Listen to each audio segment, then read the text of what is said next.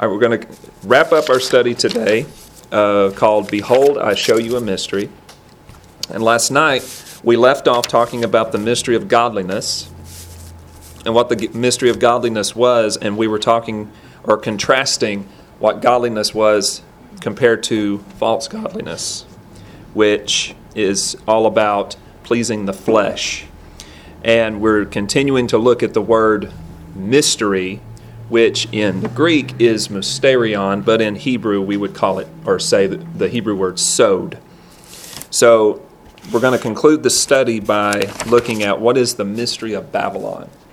So we're going to be all over the place, so um, just buckle your seatbelts. All right, here we go. Revelation ten seven. Revelation ten seven. But in the days of the sounding of the seventh angel, when he is about to sound, the mystery of God would be finished, as he declared to his servants, the prophets. That word mystery is mysterion. But notice it says, at the sounding of the seventh angel. When it says the sounding of the seventh angel, it's talking about the seventh trumpet of Revelation. It says, when he is about to sound, the mystery of God would be finished. And remember, that word mystery has to do with something that's already been It's been revealed, but it hasn't been quite understood to its full fullness, as he declared to his servants, the prophets. So this mystery that is about to be finished, it was declared to his servants, the prophets. Now, do you think his servants, the prophets, had a full understanding of what the deeper mysteries of God were? Think about Daniel. When Daniel received all of those prophecies, what did Daniel say? Okie dokie, Lord, I understand everything you just showed me. Daniel was probably scratching his head going, I don't understand. But God told him, seal it up. It's not for you to know. It's for the time of the end. So, and the, at the sounding of the seventh trumpet, or the seventh angel, when he is about to sound, the mystery of God would be finished, as he declared to his servants, the prophets. So what is this mystery of God that is about to be finished? Let's go to Revelation eleven, verse fifteen, and that helps to answer the question. Revelation eleven fifteen says, Then the seventh angel sounded, and there were loud voices in heaven saying, The kingdoms of this world have become the kingdoms of our Lord and his Messiah, and he shall reign forever and ever. So the mystery that's being spoken of back in Revelation ten seven, the mystery of God that would be finished, is that all the kingdoms of the world at the time of the end would become the kingdoms of our Lord and Messiah. And it says, he shall reign for how long? Forever and ever. Leolam va'ed. So, think about this. Who did, so, if if Messiah, if the Lord is getting the kingdoms back, that means who did they belong to? Satan. They belong to Satan. Where did man relinquish that title? In the Garden. In the Garden of Eden, at the very beginning. Remember last night we looked at the mystery of lawlessness. How long has lawlessness been? From the, From the beginning, when man first fell, when man began to commit lawlessness or iniquity. So who did the kingdoms belong to? As I said, that belonged to Satan. So at the sounding of the seventh trumpet, the kingdoms of the world become the kingdom of the Lord. So notice it says that he shall reign forever and ever. So if this was revealed or declared to his servants, the prophets, as Revelation ten seven say, then we should be able to go back to the Old Testament and find where it was declared to the servants, the prophets. All we have to do is go back to the book of Daniel. So let's go to book. Let's go to Daniel chapter two. Before we turn there, how do we know Daniel was a prophet? Because the Lord says he is. Now, if you look in a Jewish published Bible, where is Daniel today? He's in the writings, not part of the, the prophets. He's part of the writings. Because what does Daniel nine say about Messiah? He would come when? First about the first century. So, but the Lord himself calls Daniel a prophet in the book of Matthew chapter twenty-four. But let's go to Daniel chapter two. Daniel two. We're going to read quite a bit in Daniel two, because I want to give you another word that can mean secret or mystery. So we're going to start in verse fourteen. Start in Daniel two fourteen. So Nebuchadnezzar has just had a dream. Does Nebuchadnezzar understand his dream? No. Nebuchadnezzar does not understand his dream. So he calls in all his wise men, quote unquote, and says, all right, I had a dream. Tell me what the dream is. And what did the wise men say? Oh, king, you tell us the dream and we'll lie to you and give you an interpretation. Nebuchadnezzar saw right through that, didn't he? Mm-hmm. He saw right through it and he said, no, you tell me the dream and its interpretation or I'm going to kill you. What did the um, what did the wise men say about that? Nobody can do that. There's nobody that can do that. So, so Nebuchadnezzar said, all right, you're dead. Verse fourteen, it says, then with counsel and wisdom, Daniel answered Arioch. What was Arioch there to do to Daniel? Kill him. Kill him. And so Daniel's saying, wait a minute. Hold up. And with counsel and wisdom, Daniel answered Arioch, the captain of the king's guard, who had gone out to kill the wise men of Babylon. He answered and said to Arioch, the king's captain, why is the decree from the king so urgent? Then Arioch made the decision known to Daniel. So Daniel went in and asked the king to give him more, give him time that he might tell the king the interpretation. Then Daniel went to his house and made the decision known to Hananiah, Mishael, and Azariah, his companions, otherwise known as who? Shadrach, Meshach, and Abednego. Verse eighteen, it says, that they may seek mercies from the God of heaven concerning this secret. All right, you see, you see the word secret right there, right? All right, the word secret, this isn't. This is the section of Daniel, from Daniel two to Daniel seven. This section is in Aramaic. So it's the Aramaic word Raz, R A Z. Um, and it's the Strong's word seventy-three twenty-eight. So the word mysterion is synonymous with the word sowed, but it's also synonymous with the word Raz. So when we talk about the mysteries over in Revelation ten, Revelation eleven, we can also look back to the book of Daniel because those words are interchangeable. The word Raz, the word sowed, the word mysterion. So it says, they that they might seek mercies from the God of heaven concerning the secret. So think about this. What is it that Daniel and his companions did that the wise men of Babylon did not do? They sought the secret from who? God. They sought it from God, so that Daniel and his companions might not perish with the rest of the wise men of Babylon. Verse nineteen, then the secret, that's Raz, was revealed to Daniel in a night vision. So Daniel blessed the God of heaven. Daniel answered and said, blessed be the name of God forever and ever, for his wisdom and might are his. And he changes the times and the seasons. Literally, that's the the time, just time like what we'd have on a clock, and the four seasons. Not talking about the feasts and festivals here. It says he changes the times and the seasons. He removes kings and raises up kings. That's important. He gives wisdom to the wise and knowledge to those who have understanding. According to Hosea four six, what is knowledge? That's knowledge of Torah. That's knowledge of God's commandments. Verse twenty-two, it says, he reveals deep and secret things. That's Raz. He knows what is in the darkness and light dwells with him. Doesn't this sound pretty much identical to what we read last night in First Corinthians two that talked about the wisdom of God versus the wisdom of this world? To people of the world, what does the wisdom of God look like? It looks like foolishness. But according to this scripture here, who is it that gives the deeper understanding of things? It's God. Those secrets, those things that can only be revealed. So why was Daniel able to understand the dream, but Nebuchadnezzar was not? So think about that. Why was Nebuchadnezzar, Nebuchadnezzar not able to understand the dream? So when he had the dream, to him it was just a scary dream. But he knew within himself it had some kind of deeper meaning. He just didn't know what it was. So he called all his wise men together. Could they tell him the interpretation? No, they didn't have the Spirit of the living God within them. But then who did Daniel go to for that petition? He went to God. And God revealed to him the secret things. So verse twenty-two, it says, he reveals deep and secret things. He knows what is in the darkness, and light dwells in him. Verse twenty-three, I thank you and praise you, O God of my fathers. You have given me wisdom and might, and have now made known to me what is asked of you. For you have made known to me, to us, the king's demand. So God not only gave Daniel the interpretation, he also gave him the dream. It wasn't just the interpretation of the dream, it was the dream.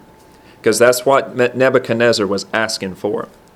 Verse twenty-four, therefore Daniel went to Arioch, whom the king had appointed to destroy the wise men of Babylon.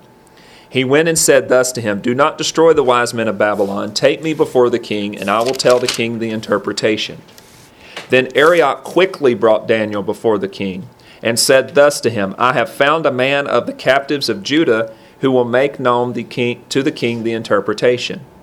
The king answered and said to Daniel, now think about this. Didn't Daniel already go to the king and say, give me time, I'm going to mm-hmm. I'm going to have the interpretation, just give me time. And then here's Arioch saying, hey, I found a guy who made, has the interpretation. So what do you think Arioch is trying to get? A little bit of clout for himself? A little bit.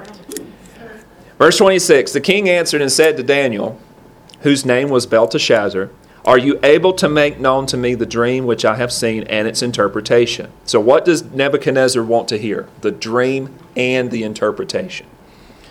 twenty-seven, Daniel answered in the presence of the king and said, the secret which the king has demanded, the wise men, the astrologers, the magicians, and the soothsayers cannot declare it to the king. But there is a God in heaven who reveals secrets. That's the word Raz. And has made known to King Nebuchadnezzar what will be in the what? Latter days. The Acharit Hayamim. So we could change that to say, instead of the latter days, what would be a better interpretation? The end of days. So whether Nebuchadnezzar realized it or not, he had a dream which was a vision of the future, of the end times. Your dream, back to verse twenty-eight, it says, your dream and the visions of your head upon your bed were these. Here's the dream. As for you, O king, thoughts came to your mind while you while on your bed about what would come to pass after this. And he who re, and he who reveals secrets has made known to you what, what will be. That's the word Raz. Verse thirty. But as for me, the secret has not been revealed to me because I have more wisdom than anyone living, but for our sakes who make known the interpretation to the king, and that you may know the thoughts of your heart. So Daniel is saying it's not because I'm just some great and awesome guy that I was able to interpret the dream in all my mighty wisdom. Who does Daniel give the credit to? He points it straight up to God. He says, it's all God, it's not me. I'm just a, a vessel. Verse thirty-one, it says, you, O king, were watching, and behold, a great image. This great image, whose splendor was excellent, stood before you, and its form was awesome. You could also say its form was dreadful. This image's head was of fine gold, its chest and arms of silver, its belly and thighs of bronze, its legs of iron, its feet partly of iron and partly of clay. You watched while a stone was cut out without hands and struck the image on its feet of iron and clay and broke them in pieces.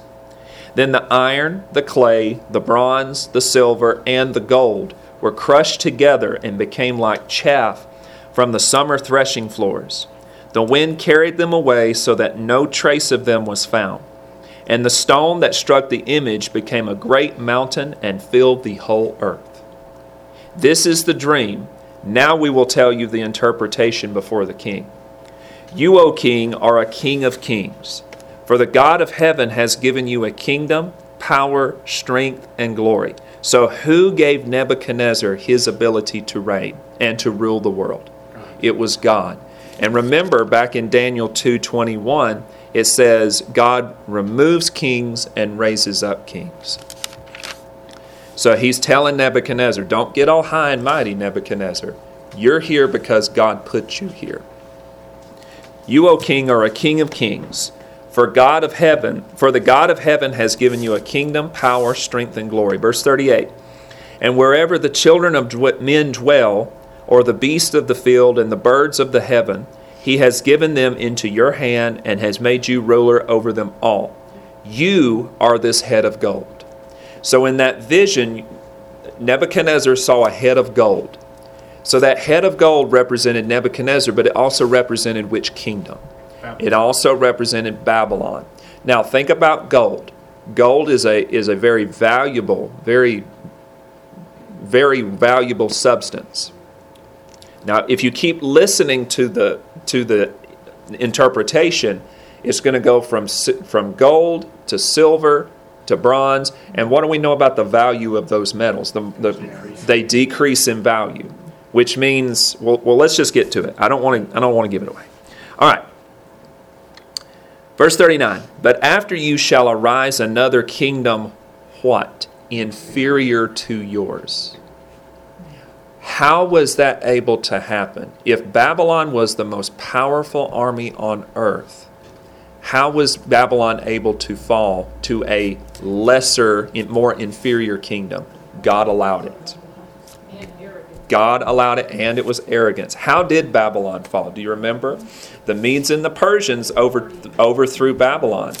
They dammed up the Euphrates River that ran under the gates or under the walls of Babylon, and they marched right in.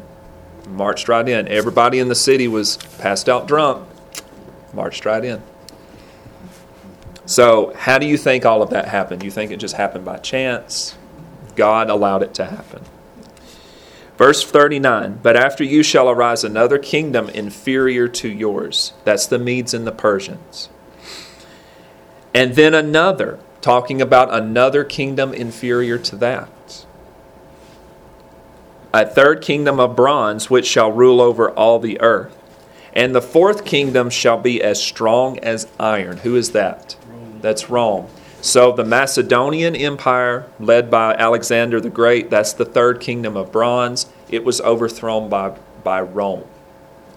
It says, a fourth kingdom shall be as strong as iron, inasmuch as iron breaks in pieces and shatters everything, and like iron that crushes. Now, yeah, iron is less in value, but what is the strength of iron? Stronger. Very strong. And that represents the, the you've heard of, being, of ruling with an iron fist. So what does that mean about Rome? Are they going to be nice, um, compromising people? Are they going to be absolutely dreadful? Dreadful? Dreadful. So think about all the things that Rome did to people. They introduced crucifixion, all of those horrible things. And it says that kingdom will break in pieces and crush all the others. How much of the world did Rome take over? The whole known world at that time.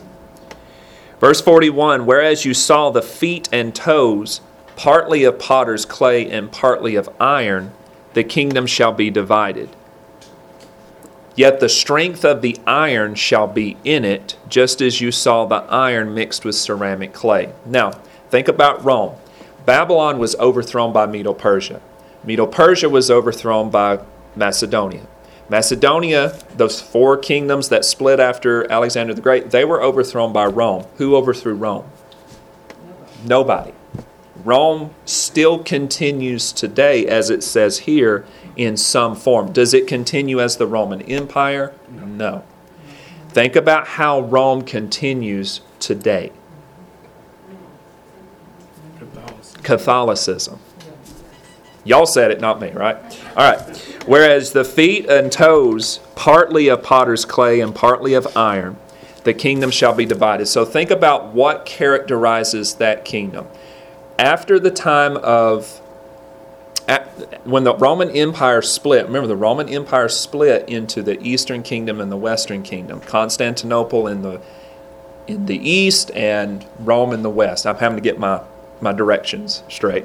So Constantinople in the east, Rome in the west. So those those kingdoms were split. But notice it says also that the feet are mingled with clay. Now, this says the strength of the iron shall be in it. But what characterizes that kingdom, that Roman Empire that still continues today? Mingling, syncretism. What is it trying to mingle? The, the strength of the Roman Empire is being mingled with what? Religion.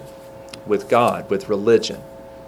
So, how well do those two things mix? When you try to take all these different religious systems and all this power and strength and try to mix it together, what does it say? It says that the iron and the clay do not adhere to one another because one's going to overpower the other. So, think about all the religious systems today. You, it's, it's a good thing we don't see ecumenical movements around the world trying to form one world religions and have a single religious system. Too bad we don't see any of that today, right? Yeah. So the Roman Empire, according to the book of Daniel, according to the vision that Daniel saw, continues today, but it continues in a different form. Instead of instead of ruling just with a complete iron fist, how is it ruling through? Through religious systems, through false religious systems. Now think about this. Think about King Henry the eighth. When King Henry the eighth wanted to annul his marriage, who did he have to go to? He had to go to the Pope. So that's how the Angli- Anglican Church kind of got its start. But that shows us that they were still subservient to, to the Pope or to Rome. Verse forty-two, it says, "And as the toes of the feet were partly of iron and partly of clay, so the kingdom shall be partly strong and partly fragile. As you saw iron mixed with ceramic clay, they will mingle with the seed of men, but they will not adhere to one another, just as iron does not mix with clay. And in the days of these kings, the God of heaven will set up a kingdom which shall never be destroyed, and the kingdom shall not be left to other people. It shall break in pieces and consume all other kingdoms, and it shall stand how long? Forever." Remember what we read back in Revelation eleven. At the sounding of that seventh angel, that seventh trumpet, it said, "The kingdoms of our God, the kingdoms of this world now belong to who? The Lord." This is that prophecy being fulfilled. So when does that happen? Did it happen at the time of Nebuchadnezzar? Did the rock hit, hit Nebuchadnezzar's image on the head? Did it hit it on the arms? The chest, the legs, where did it hit it? On the feet, on the toes. So that tells you the timing of when all of this is going to happen. So it's in that time when the iron is mingled with the clay. And we see those false religious systems being, what's the word I'm looking for? Promoted around the world. Very good, thank you. "And in the days of these kings, the God of heaven will set up a kingdom which shall never be destroyed. And the kingdom shall not be left to other people. It shall break in pieces and consume all other kingdoms, and it shall stand forever."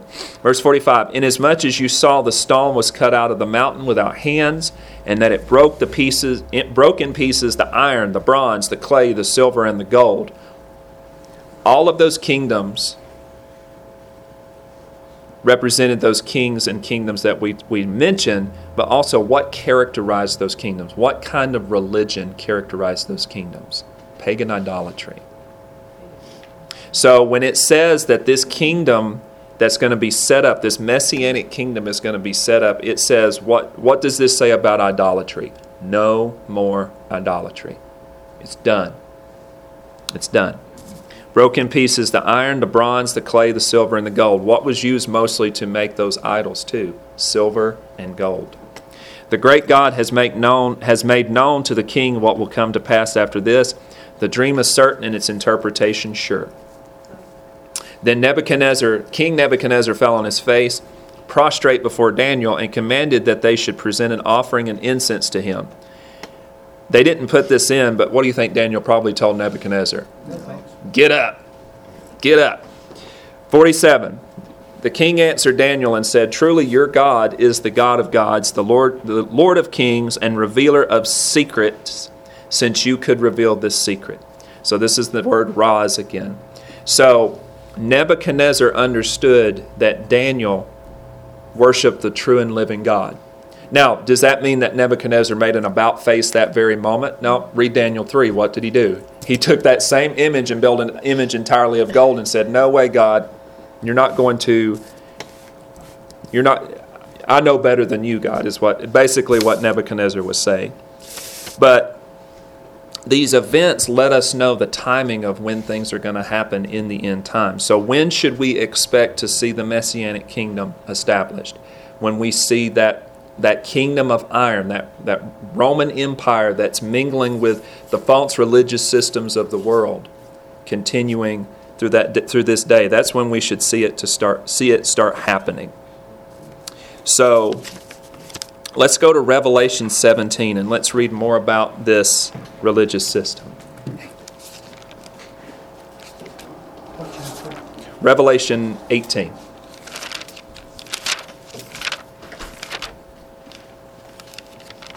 Revelation eighteen.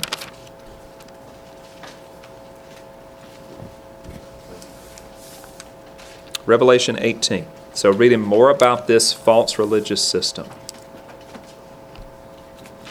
I'm sorry, Revelation seventeen. Revelation seventeen. Not eighteen, seventeen.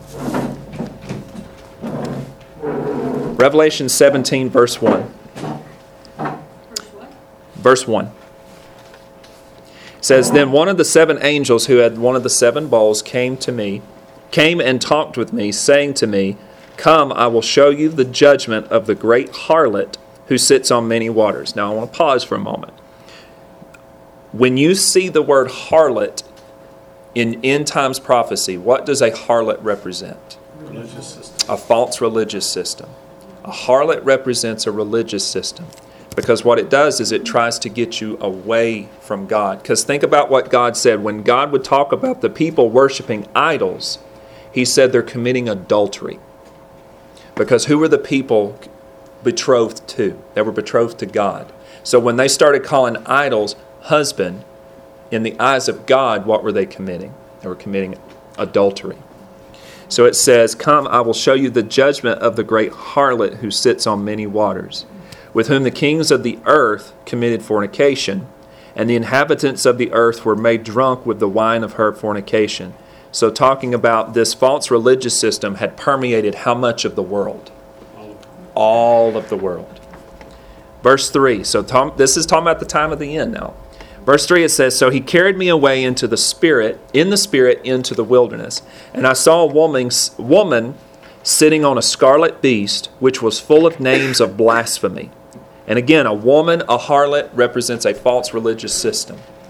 It says, I saw a woman sitting on a scarlet beast, which was full of names of blasphemy, having seven heads and ten horns. Where have we seen seven heads and ten horns? Daniel.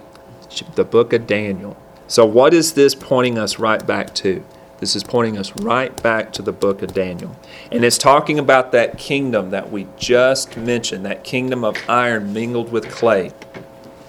That kingdom at the time of the end. Verse four, it says, The woman was arrayed in purple and scarlet, and adorned with gold and precious stones and pearls, having in her hand a golden cup full of abominations and the filthiness of her fornication. And on her forehead was a name written, Mystery, Babylon the Great. That word mystery is the word mysterion, which is also synonymous with the Hebrew word sowed and with the word that we read in Daniel, Raz. It says, Mystery, Babylon the Great, the mother of harlots and the abominations of the earth. So this is telling us right here that there is some kind of deeper meaning to Babylon. So it says, Mystery, Babylon the Great, the what of harlots, the mother of harlots, the, the genesis of harlots, the genesis of all these false religious systems, the mother of harlots and the abominations of the earth. So, according to this mystery that's hidden in plain sight, where do all the false religious systems of the world, where can they, we, they all point back to? Babylon. They all point back to Babylon. So, verse six says, I saw the woman drunk with the blood of the saints and with the blood of the martyrs of Yeshua. And when I saw her, I marveled with great excite- amazement. So, it says this religious system, is this religious system for the people of God, for the saints, or is it against the saints? It's against the saints. So, when you read about it says, the woman was drunk with the blood of the saints and with the blood of the martyrs of Yeshua. What does that mean? In the name of this false religious system, people are going to be murdered if they believe in if they believe in Yeshua. Did that happen through the ages? Absolutely. Absolutely. So let's read about Babylon the Great. So this mystery must, if it's a mystery, if it's if it's mentioned here in the New Testament, it uses the word mystery. That means there's something in the Scriptures that we can point back to and see it. Where do we first read about Babylon? Which book? Genesis. Genesis. Genesis. Let's go back to Genesis. Let's read about Babylon. So let's go to Genesis ten first. Genesis ten. Genesis ten. Now, Genesis ten talks about the nations that descended from Noah. How many different nations came from Noah? Seventy. Seventy nations. So Noah had three sons, Shem, Ham, and Japheth. So from the sons of Ham, Ham had a son named Cush. Verse eight says, Cush begot Nimrod. You've heard the name Nimrod before, correct? Yeah. Not calling somebody a Nimrod, but you've heard the word Nim, name Nimrod before. So Cush begot Nimrod. He began to be a mighty one on the earth. Pause. Do you see the word mighty or phrase mighty one? That word in Hebrew is Gibbor. Gibbor. G I B B O R. Gibbor. Where have we heard Gibbor? And Messiah in Isaiah nine is referred to as what? El Gibbor, mighty God. So Nimrod, it says, is being referred to as a mighty one on the earth, a Gibbor. Now think about this. Nimrod, as we're going to read in just a moment, founded Babel, which we call Babylon. From Babel, that's where the false religious systems of the world evolved. What do these false religious systems try to do? They try to point you away from God. So who is it that wants to be like God but will never be? Satan. So all these false religious systems are, without realizing it or not, who are they pointing you to try to worship? Satan. Satan tries to be like God. Tries to be a Gibbor, a mighty one. But we're talking here about Nimrod, but he's comparing himself to El Gibbor. Yes? Uh, it might be of interest. Um, Nimrod, um, it says mighty hunter, yeah? Yeah, um, in verse nine. Apparently, I think it's in the Sumerian creation story and flood story. It's very interesting. The name of the king um, that builds the tower. Um, I mean, when we read in the Bible Nimrod the hunter, that's not particularly negative, is it? But if you look at the Sumerian version, the name of the king means the hunter. Mm-hmm. And he rebels against God, it says, wanting to build a tower so that the flood won't drown them anymore. So tall they won't be drowned if there's a flood. It's an act of rebellion against mm-hmm. God. Right. Sumerian one. And he's called, it's in Sumerian, and I can't say the name, but it's, right. It means the hunter. Right. That was his name. I find that very interesting. Right, and if we read verse nine, we're going to find out a little bit more about Nimrod's character. And it'll go it'll go right along with what you're saying. Verse nine, it says, he, talking about Nimrod, was a mighty hunter. Again, mighty Gibbor. Before the Lord. Now, the word before means lifnei, is in Hebrew is lifnei. It literally means in the face of God. So he was a mighty hunter in the face of God. So does that mean that he was trying to be like on the Lord's side? No. No. Do you have a question? It means he opposed God. He opposed God, yeah. And it goes along with what with what Edmund said. That he, it wasn't that he was on the Lord's side. He was opposed to God, in God's face. So think about, go ahead. Go ahead. I'm sorry. I'm just going to say real quick. I've also heard that he was hunting men. Yes. Hunting men to join his, yeah. To join his forces. He wasn't just hunting, you know, deer. Right. Right. And it says he was a mighty hunter before God. Now think about, let's keep a finger here. Go to Exodus twenty. And we'll saw, we'll see another place where that phrase or that word lifnei is used to kind of give you an understanding of what it means. He was a mighty hunter before God, in God's face.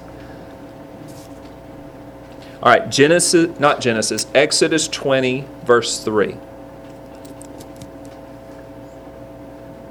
Exodus twenty, verse three, it says, "You shall have no other gods before me." That word before is lifnei. God is saying literally, you shall have no gods in my face. So when we go back to Genesis chapter ten, and it says he was a mighty hunter before the Lord, that means that he's opposing God. He's in direct opposition to the Lord. So he was a mighty hunter before the Lord. Therefore it is said, like Nimrod, the mighty hunter before the Lord. And again, we talked about that word Gibbor, mighty one. The Lord is referred to as El Gibbor. So what was Nimrod trying to be like? He was trying to be like God. How well did it work out for him? Not worth a flip. Verse ten. And the beginning of his kingdom was Babel. Babel, Babel. Why it's translated Babel here and not every other place where Babylon is used? Because it's the same Hebrew word. It's the same Hebrew word. So here it's used Babel. So when you read other places the word Babylon, it's still the Hebrew word Babel. Same word. So it's how it got changed from Babel to Babylon, not sure, but it's still the same word. So who began the kingdom of Babylon? Nimrod. Nimrod. All right, let's go to Genesis chapter eleven. So just go to the next next page. Or if you have my Bible, it's the same page. Genesis chapter eleven, verses one and one through nine. So we're looking at this mystery of Babylon. What what is it that made it the mother of all false religious systems? Dan, would you throw a switch on that small black box to see if that's where the hum's coming from? This one? No, no, that one right there, yeah. Okay, that's not the source. Yeah. I'm not sure what it is. I've tried muting everybody, but it, it did it, it.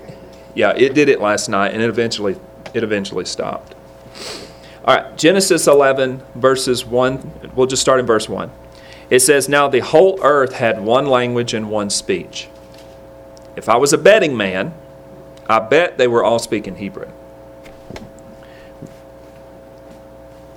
Now it came to the now the whole earth had one language and one speech, and it came to pass as they journeyed from the east that they found a plain in the land of Shinar, and they dwelt there. Where is the land of Shinar? Babylon. That's Babylon. Then they said to one another, "Come, let us make bricks and bake them thoroughly," and had brick for stone, and had asphalt for mortar. And they said, "Come, let us build ourselves a city, a tower whose top is in the heavens. Let us make a name for ourselves, lest we be scattered abroad over the face of the whole earth." So they were going to build this tower, and it says, whose top is in the heavens. Now, do you think that they were building this tower to get closer to God? No. No. Did God know that? He knew that. He knew they were going to use that for what? What were they What were they trying to get closer to? The sun, the moon, the stars, all of those things that they worshipped.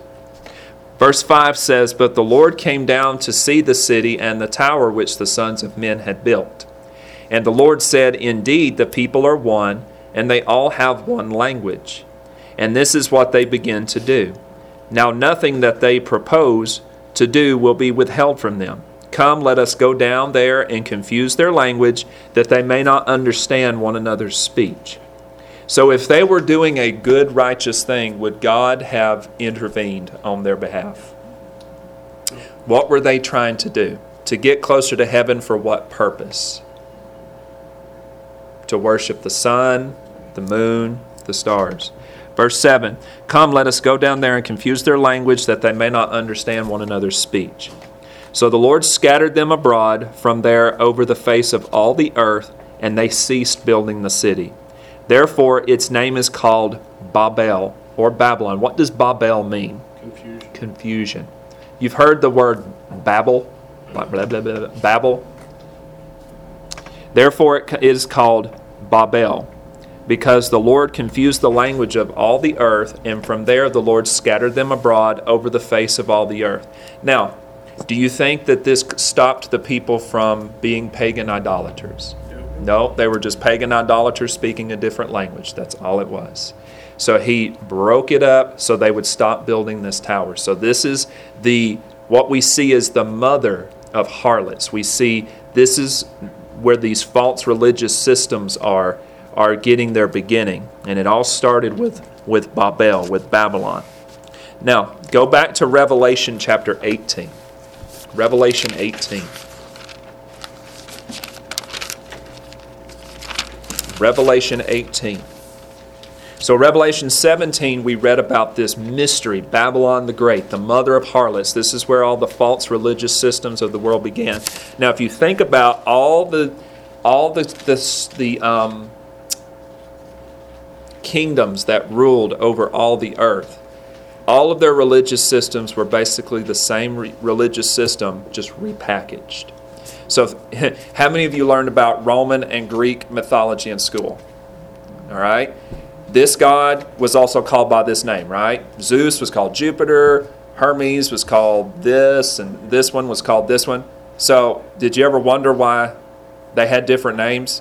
I mean, it's the same, it's the same gods, quote unquote, just passed down through the ages. It's the same religious system, just repackaged. Sunday. That's correct. December twenty-fifth and Sunday, right? I mean, because of, I mean, think about Constantine. What was his religion? It was Mithraism. Who was Mithras? Sun. The god of the invincible sun. So Sunday, sun worship. Yep, all it's all making sense, right? All right. Revelation eighteen two.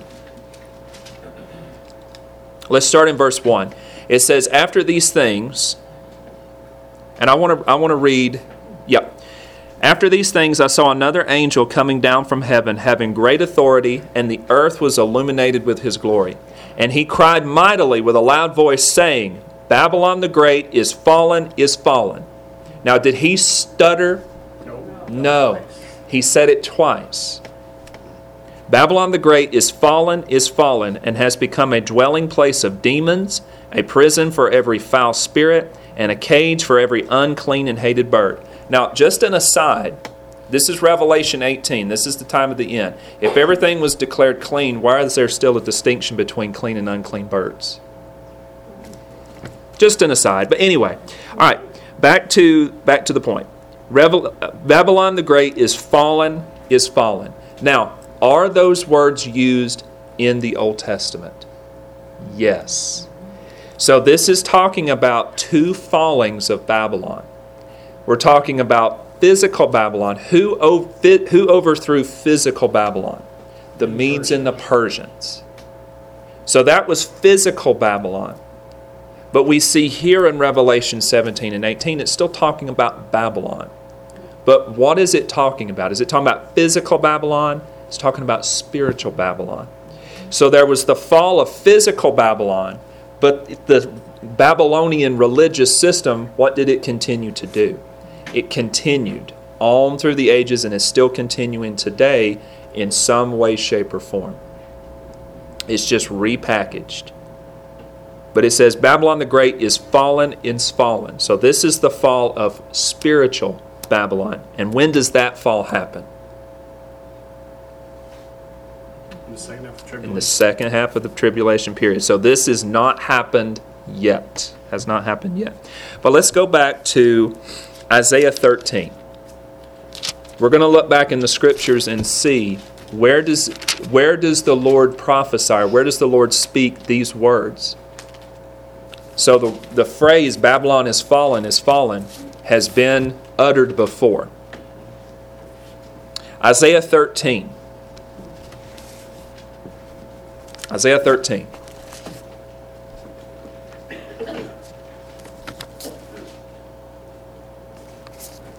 Starting in verse seventeen. It says, Behold. Behold means what? Listen. Listen very closely. Behold, I will stir up the Medes against them. Who is them? That's Babylon. Who will not regard silver, and as for gold, they will not delight in it. So what does that mean? That means that, can they be bought off? No, they can't be bought off. They're there for a purpose. And what is it? It's to conquer Babylon. It's destruction. Verse eighteen, it says, also their bows will dash the young men to pieces, and they will have no pity on the fruit of the womb. Their eye will not spare children. So are these are these people here to make peace? No. Verse nineteen, and Babylon, the glory of kingdoms, the beauty of the Chaldeans' pride, will be as when God overthrew Sodom and Gomorrah. How completely did God overthrow Sodom and Gomorrah? Totally. Totally. You can't even find them today. And then look at verse twenty. I have this underlined in my Bible. It will, talking about Babylon, it will never be inhabited. What, ha- what happened when um, Saddam Hussein tried to rebuild Babylon back in the late eighties, early nineties? Got destroyed. Got destroyed. When God says it will never be inhabited, what does he mean? Never. Never be inhabited. Nor will it be settled from generation to generation, which means how long? Forever. Nor will the Arabian pitch tents there, nor will the shepherd make their sheepfolds there, but wild beasts of the desert will lie there. And their houses will be full of owls, ostriches will dwell there, and wild goats will caper there. The hyenas will howl in their citadels, the jackals in their pleasant palaces. Her time is near to come, and her days will not be prolonged. So that means when God says it's going to happen, when's it going to happen? Right then. When did it happen? Daniel chapter five.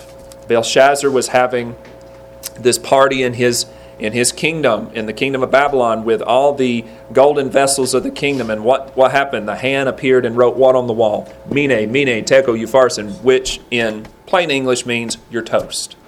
You're done. You're done. So when did it happen? It happened exactly as God said it would happen. And how completely destroyed is Babylon? Totally. God said it would never be inhabited again. This is physical Babylon. All right, go to Isaiah twenty-one. Isaiah twenty-one.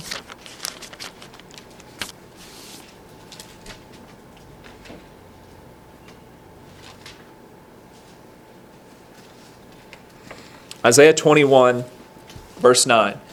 The title of Isaiah twenty-one in my Bible says, "The Fall of Babylon Proclaimed." Verse nine says... Well, actually, look at verse two, right in the middle of the verse. The middle of verse two says, "Go up, O Elam." Who is Elam? It's Persia. "Besiege, O Media." Who's that? That's the Medes. So who is God calling for the destruction of Babylon? He's calling the Medes and he's calling the Persians. That goes right along with what we read in Daniel two.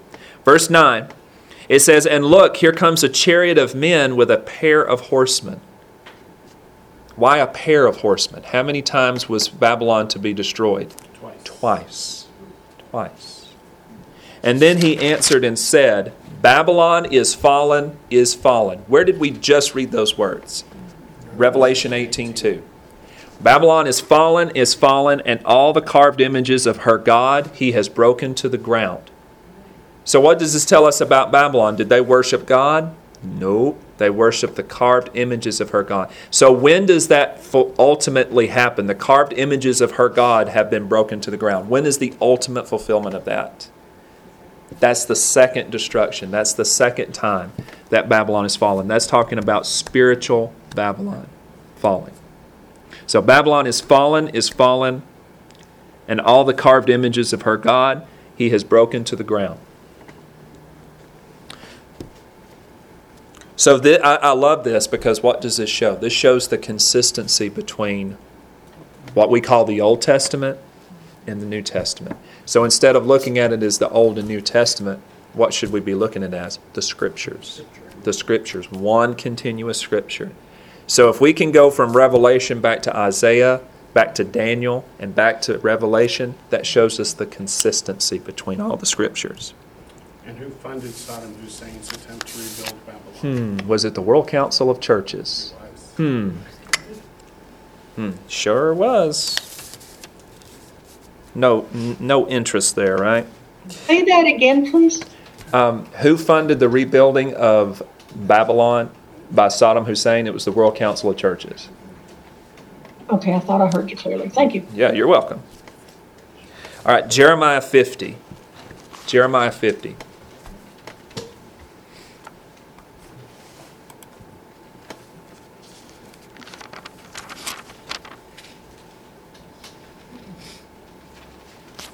Oh, I'm sorry, I missed a, okay, a question. Would you please repeat comments so that those of us in GoToMeeting can follow the train of thought? Thanks. I have a hard time listening to a question and repeating it, so I'll do my best to re retell the comment. So I'll I'll I'll do my best to try to rehash what people are saying. All right, is Babylon today all of Iraq or portions of it? Babylon is no more.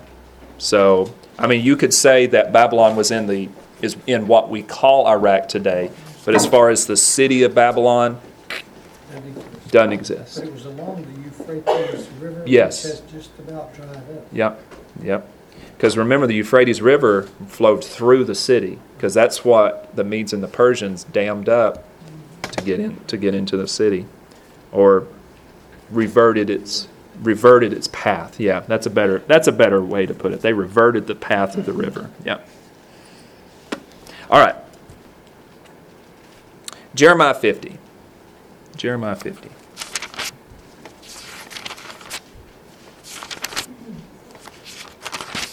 Still looking at Babylon. Revelation fifty, Jeremiah fifty, verse thirty-four. We'll start in verse thirty-three. It says, "Thus says the Lord of hosts." That way we know who's speaking. So who's speaking when we see thus thus says the Lord of hosts? Messiah. It's Messiah. This is an end-time prophecy. So this is looking ahead to the end times. It says, "The children of Israel were oppressed along with the children of Judah. All who took them captive have held them fast and have refused to let them go." Their re- so verse thirty-three says, "The children of Israel were oppressed along with the children of Judah. All who took them captive have held them fast and refused to let them go." So this is talking about all the captivities over the years. So if it were up to the people who captured Israel and captured Judah, would they let them go? No. no. If it was up to them, no. But look at verse thirty-four. It says, "There," talking about the children of Israel, it says, "Their Redeemer is strong." Who's the Redeemer? That's Messiah, the Goel. "The Lord of hosts is his name," just in case we didn't know. "He will thoroughly plead their case." Now, that's kind of funny. Is the Lord going to stand there and try to bargain with people? Oh, no. No. When it says he will thoroughly plead their case, he's going to speak the word and they're coming back. And the people who oppress the Lord's people, what are they? They're toast. They're toast. Just watch Raiders of the of the Lost Ark and you'll see what will happen. All right. "He will thoroughly plead their case, that he may give rest to the land and disquiet the inhabitants of Babylon." What did, what's an, what's another way of saying disquiet the inhabitants of, of Babylon? Shut them up. Shut them up. They're toast. They're destroyed. "That he may give rest to the land and disquiet the inhabitants of Babylon." And if you look at verse thirty-five, it says, "A sword is against the Chaldeans." The Chaldeans are the Babylonians. "Thus says the Lord. And against the inhabitants of Babylon." So when the Lord says a sword is against you, is that a good thing or a bad thing? Amen. That is a very, very, very bad thing. You don't want that to happen. So we read about spiritual Babylon falling twenty-five hundred years ago. But when we see Lord of hosts, that means, yes, physical Babylon will fall, but there's also a what behind it. There's an end-time element behind it. So when we see that the children of Israel are oppressed and the children of Judah and all who held them captive won't let them go, does that mean even in the day and age which we live, the children of Israel are not fully regathered back to the land? So we still see that, yes, lot, especially since October seventh, we've seen lots and lots of uh, people make Aliyah. Lots of people have made Aliyah back to the land. You know, and people might think, well, that's crazy. That's where the war is happening. But you know what? I would rather be there than any other place in the world. So if you think about it, They're making Aliyah because where else do they have to go? If they're getting oppressed at every corner where they are, where do they need to go? They need to go back home. They need to go, they need to go back to the land. So the children of Israel were oppressed along with the children of Judah, talking about it, it back then and now. So who ultimately is going to regather and redeem the people? That's talking about the Lord. So where do we read about this regathering, where the where the Lord redeems the people and regathers them back to the land? Where? Isaiah eleven. Isaiah eleven.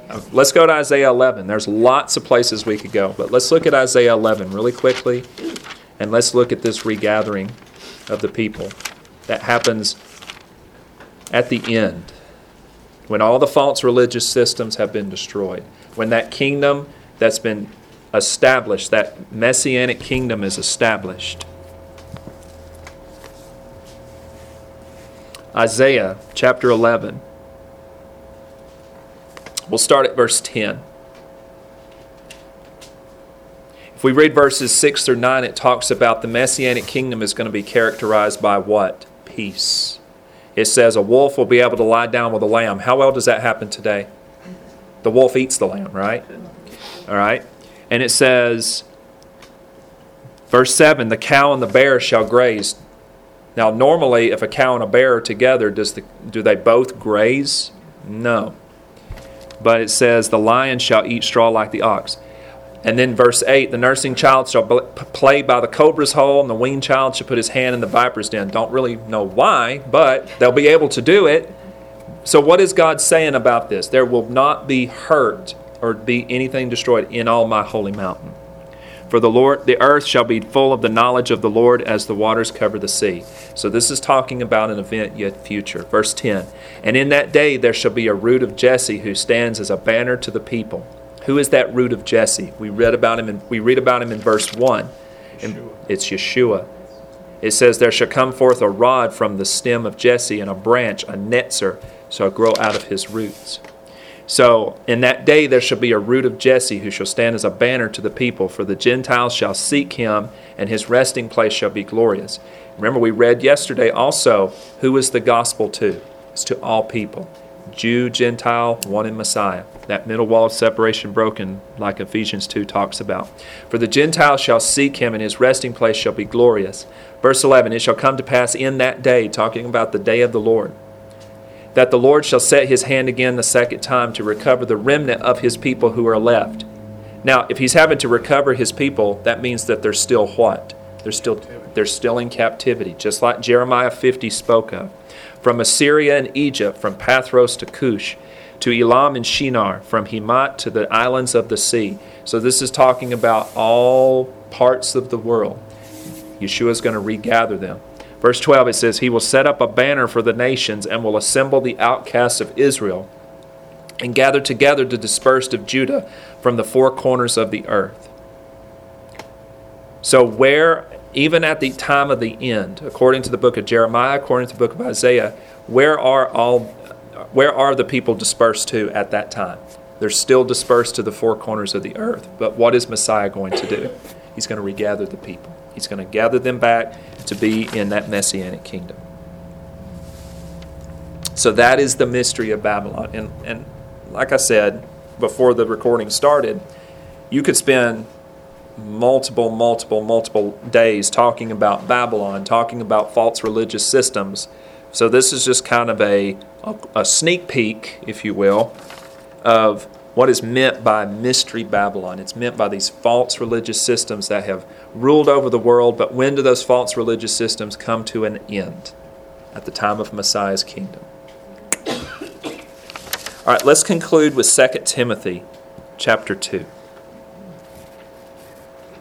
Second Timothy chapter two.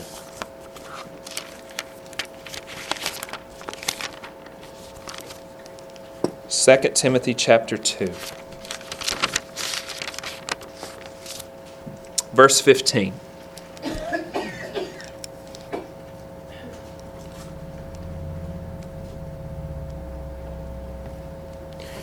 So this is kind of a call to action for everybody. So if you want to understand the ways of God, remember we read last night in First Corinthians, who reveals to you the deeper things of God? It's the Spirit. So when you have the Spirit with dwelling within you, it's the Spirit who helps to open, open your understanding.